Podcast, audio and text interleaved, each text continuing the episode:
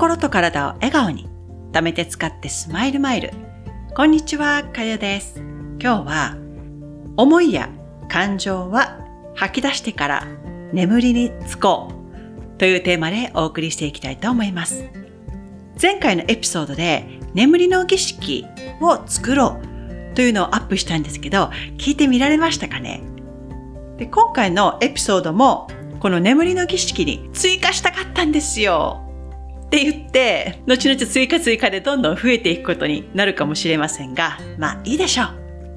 その都度ね、私が試して良かったなっていうものをあなたにもシェアしていきますので、リストがどんどん増えていってもびっくりしないでください。今回のこの思いや感情っていうのはどこに吐き出したらいいのって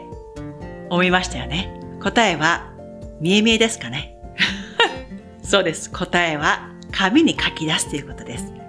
まあ、日記になるかもしれないんですけど、こっちアメリカではね、ジャーナリングって言って、日記はほらね、その日あったことをつらつらつらーっと並べていく感じになりますけど、ジャーナリングと言って頭に思ってることをブワーって書き出すっていうことの方がしっくりくるかな、今回のエピソードでは。で、その日あったこと書いてもいいんですよ。でも頭の中で巡るこの考えっていうのは吐き出してあげないと、あなたも経験あると思うんですけど、夜寝てる時にですよ。はい、布団に入りました。頭の中でずっと考え事してる時ってないですか？それがもう、もうメリーゴーランドのようにぐるぐるぐるぐる回るわけですよ。それが頭の中でずっとリピートされていると、夜眠れなくなってくるんですね。私がこれ、声を大にして言いたいんですよ。ちゃんとした質の良い睡眠をとることが、心と体に栄養を与えるんだっていうことなんです。だから、もう睡眠はきちっとしたね、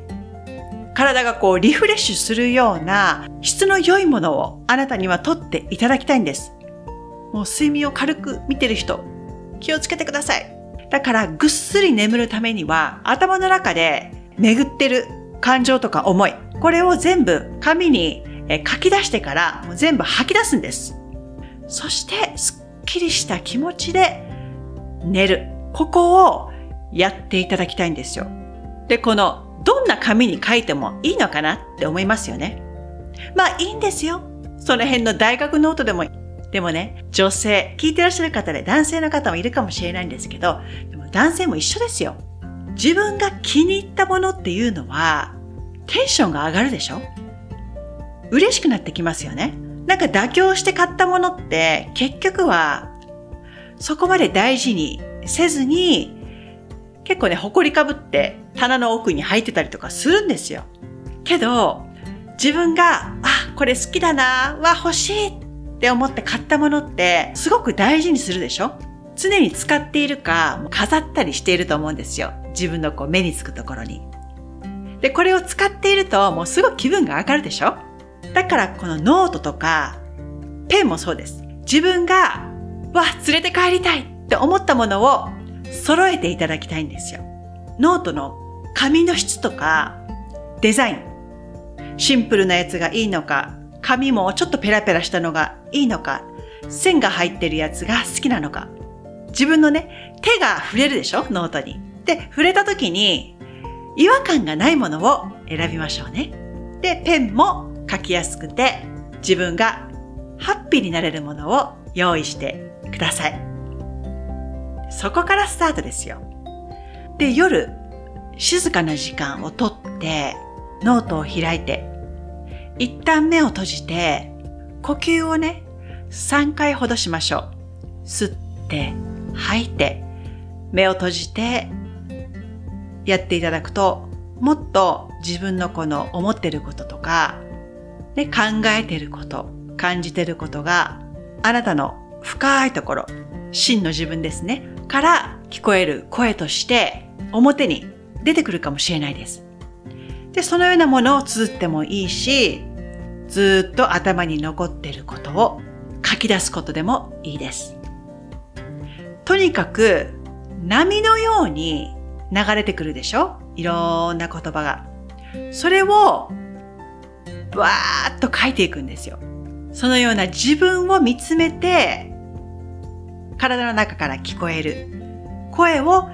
書き綴ってもいいし、まあね、今日あったことで感謝できることを書いてもいいですよ。この感謝日記っていうのは結構広まってますよね。このポジティブな面に意識を向けて、これをね、ノートに綴っていくことで、毎日やっていくとどんどん溜まっていきますよね。で、こう振り返ってみたときに、あ、こういうね、小さなことでも感謝できる自分がいるんだって、すごい心が温かくなって、もっとこう小さい部分まで自分がハッピーになれることを探そうっていう状態になっていくんですよ。自分の中で、ね、今日もご飯が食べれてありがとうとか、無事に帰ってこれました。今日も息ができてますとかね。あなたの周りにもたくさんの感謝が溢れているんですよ。どんな小さなことでもいいので、それを毎日書いていってもいいんですよ。で、これを続けていくと、人間っていうのは大体がネガティブな方に思考が行きがちなんですね。でもこのほんのちっちゃな些細なことでもいいので、この感謝日記をつけていくと、物事のいい方により意識が向くようになるので、自分にとっても、またあなたの周りの家族やね、大切な人たちにとってもいい、なんかこうバイブレーションが起きるわけですよ。生きてるといろんなことがありますよ。嫌なことを言われたりとか、ひどいことをされたりする時もありますよ。私もたくさん経験あります。でもあえてね、そのことをずっと頭の中で考えるのではなくて、まあ考えてもいいんですよ。でもそこにずっと意識がいってしまうと、マインドの罠にはまってしまうので、で、以前もお伝えしたように、空に浮かぶ雲がありますよね。雲ってファーっと流れていくでしょ。で、流れていって消えていく。嫌なこともそれと同じで、頭の中からね、ファーっと思い浮かんでも、あ、私は今、こういったね、え感情が湧いてるんだって、眺めて眺めて、でもそこに、そこに自分が集中しなければ、消えていくわけですよ。だから、このジャーナリングね、もう同じで、例えばあなたが特定の人に怒りがあったり、もう許せない感情が湧いた時ですね。この場合は、私はですね、これ個人の意見ですよ。日記とか、こう記録に残っていくものに記さない方がいいと思うんですよ。私は、ちょっと違うやり方で、嫌なことがありますよね。そしたら、一枚の紙を用意するんですよ。で、そこに、この嫌な感情が湧いたとき、そしてそれをあなたの体から出したいときっ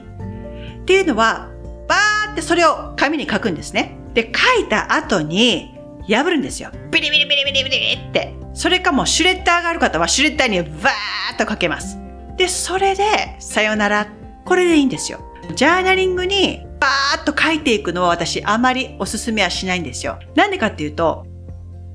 嫌な感情とかネガティブなエネルギーっていうのがそのノートに宿るでしょ。で、それは見返したくないわけですよ。で、そういうのがバーっと積もっていって、後々ね、まあ、あなたがこう一年後にまた振り返ったとします。で、それを読んだ時にその感情がまた戻ってくるわけですよ。